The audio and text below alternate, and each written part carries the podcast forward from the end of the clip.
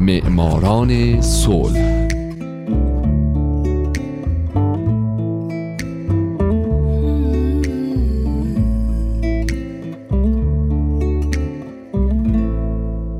شنوندگان عزیز دوستان گرامی حالا نوبت می‌رسه به معماران صلح.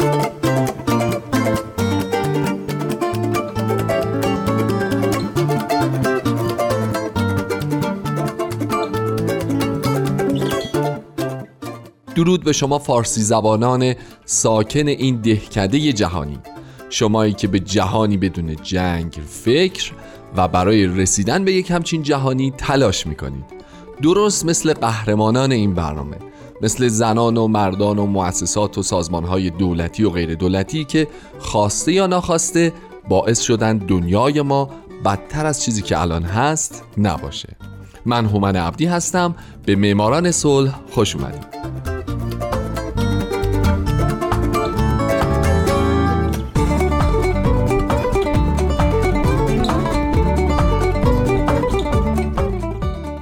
هفته سال 2002 جیمز ارل کارتر یا جیمی کارتر.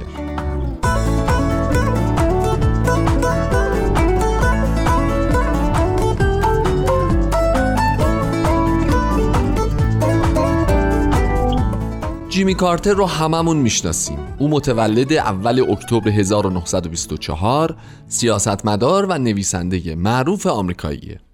کارتر برای یک دوره رئیس جمهور آمریکا بوده اما در انتخابات دوره دوم سیاستهاش و به خصوص ماجرای گروگانگیری دیپلمات‌های آمریکایی در ایران مورد انتقاد شدید رقیب جمهوری خواهش رونالد ریگان قرار گرفت و نتونست برای دومین بار پا به کاخ سفید بذاره.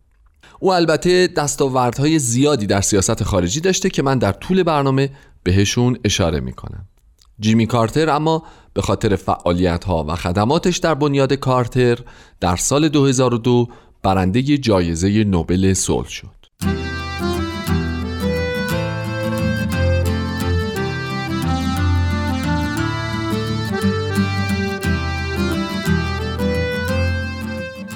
جیمی همونطور که گفتم در یک اکتبر 1924 به دنیا اومد در ایالت جورجیا بنابراین او الان 91 سالشه.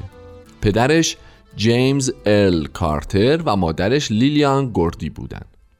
پدر کشاورز و صاحب فروشگاه بزرگی بوده و مادر پرستار بیمارستان.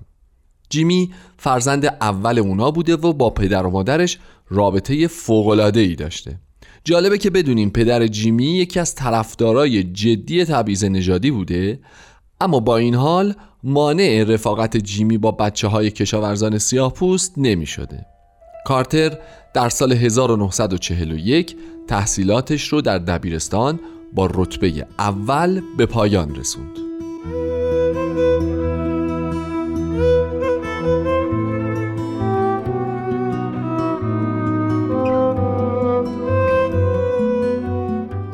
کارتر سالها یکی از آرزوهاش پیوستن به نیروی دریایی آناپولیس بود پس در کالج جورجیا ثبت نام کرد و نهایتا در آکادمی نیروی دریایی پذیرفته شد. به خاطر قامت کوتاه و ظریفی که داشت او به سختی می‌تونست در امتحانات فیزیکی آکادمی موفق بشه. اما با این وجود کارتر دانشجوی خوب خوددار و ساکت بود. در همون دوران بود که کارتر همسر آیندهش روزالین اسمیت که دوست نزدیک خواهر کارتر بود رو دید و باهاش آشنا شد و بلافاصله بعد از فارغ و تحصیلی در سال 1946 باهاش ازدواج کرد. خونواده جدید بعدها صاحب سه پسر و یک دختر شدن و خونواده شلوغی رو تشکیل دادن. کارتر و روزالین بین سالهای 1946 تا 53 در جاهای مختلفی زندگی کردند از ویرجینیا تا هاوایی تا کالیفرنیا و و جاهای مختلف. چرا که کارتر تو اون زمان در ناوگان مستقر در اقیانوس اطلس و آرام خدمت می‌کرد. او در این زمان برای دریافت درجه سوتوانی دوره هدایت زیردریایی رو تموم کرد و در اواخر سال 1952 به برنامه هسته‌ای نیروی دریایی آمریکا به رهبری کاپیتان هایمن ریکاور پیوست. کسی که بعدها کارتر دربارش اینطور اظهار نظر کرد که بعد از پدر و مادرش بیشترین تأثیر رو در زندگی از او گرفته.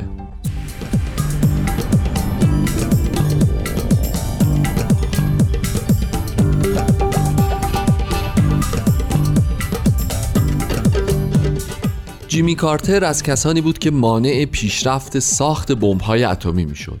خودش این دیدگاه رو به خاطر تجربه‌ای که در 12 دسامبر 1952 کسب کرده بود می‌دونه. در این روز سانحه‌ای در راکتور آزمایشی در یک آزمایشگاه انرژی اتمی در کانادا رخ داد. بر اثر یک انفجار میلیون ها لیتر از مایع رادیواکتیو در زیرزمین ساختمون جاری شد به طوری که هسته رادیواکتیو دیگه قابل استفاده نبود.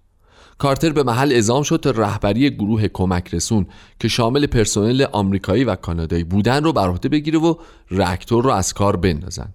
در این مأموریت سخت هر کدوم اونا باید با پوشیدن لباسهای مخصوص به نوبت برای مدت کوتاهی وارد آزمایشگاه می شدند و دستگاه راکتور رو از هم سوا می کردند.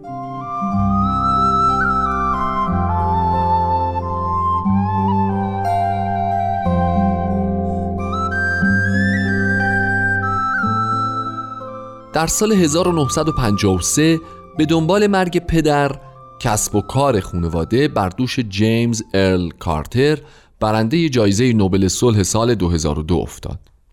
با اینکه امکان ارتقا به درجه دریا سالاری در نیروی دریایی براش فراهم بود اما او که زندگی خشک ارتشی رو بر نمیتابید از مقام خودش در نیروی دریایی استعفا داد و با همسرش به شهر زادگاهش نقل مکان کرد. یک سال بعد در 1954 با حکم دیوان عالی ایالات متحده تبعیض نژادی در مدارس کشور غیرقانونی اعلام شد. کارتر موافق این قانون بود اما اغلب برای اینکه برای خودش دشمن نتراشه عقاید و احساساتش رو علنی نمی کرد. اما وقتی در سال 1961 او یکی از اعضای جامعه و کلیسای باپتیست و همچنین رئیس هیئت مدیره مدرسه محلی سامتر شد در سخنرانی هایی عقاید خودش رو در خصوص ادغام مدارس و از میان بردن تفکیک نژادی ایراد کرد. در سال 1962 کارتر برای حضور در مجلس سنا خودش رو نامزد انتخابات کرد. روزالین همسرش در مبارزات انتخاباتی او حضوری فعال و موثر داشت اما با این وجود نتایج اولیه نشون می‌داد که کارتر شکست خورده. ولی اون نتایج رو به چالش کشید و معلوم شد که کلانتر بخش کویتمین جورجیا به نفع رقیب کارتر تقلب کرده. پس انتخابات جدید برگزار کارتر برنده و سناتور مجلس سنای ایالات متحده شد.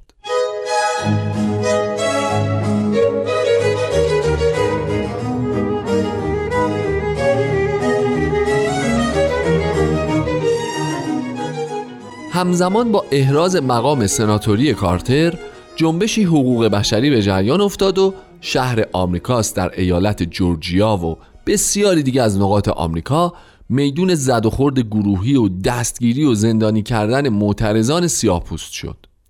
کارتر به خاطر اجتناب از دشمنی با همکاران طرفدار تبعیض نژادیش خیلی به این موضوع وارد نشد و سعی می‌کرد به قول خودمون یکی به نل بکوبه و یکی به میخ او در این دوران ترجیح داد در رشته حقوق مطالعاتش رو گسترش بده و برای بازنویسی قوانین حزب دموکرات مشارکت بکنه. مدتی بعد بو کالاوی عضو حزب جمهوری خواه مصمم شد برای فرمانداری جورجیا کاندیدا بشه. او کاندیدای بسیار قوی بود و دموکرات ها نگران بودن حکومتشون بر این ایالت رو از دست بدن. پس کارتر هم کاندیدا شد. در محله مقدماتی شکست خورد و سوم شد. نبوکالاوی که مادوکس در مرحله دوم انتخابات پیروز شد. او کسی بود که طرفدار تفکیک نژادی بود و این برای کارتر و دموکرات ها به مراتب بدتر بود.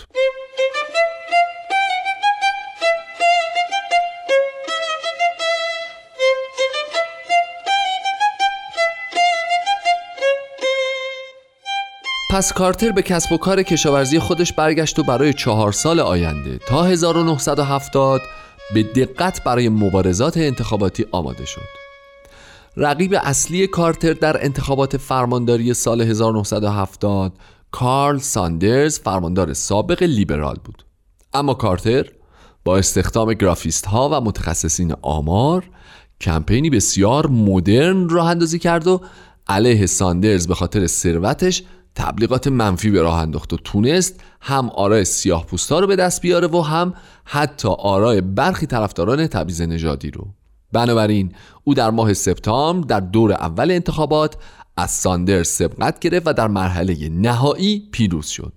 کارتر بلافاصله پس از انتخاب با اعتماد بیشتر شروع به سخنرانی بر علیه سیاست های نجات پرستانه جورجیا کرد. او به عنوان 76 امین فرماندار جورجیا سوگند یاد کرد و در سخنرانی مراسم تحلیفش گفت دیگر دوران تبعیض نژادی به سر آمده است دیگر هیچ شخص فقیر، ضعیف یا سیاه پوستی هرگز ناچار به تحمل محرومیت از فرصتهایی مثل تحصیل، شغل و یا برخورداری از عدالت نخواهد بود.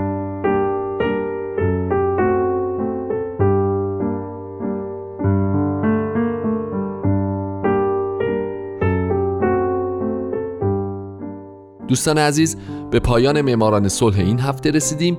من در برنامه بعد هم به جیمی کارتر می‌پردازم و تا اون موقع امیدوارم شمایی که امروز یکی از شنوندگان برنامه بودید در آینده یکی از برندگان نوبل صلح باشید. شاد باشید و خدا نگهدار.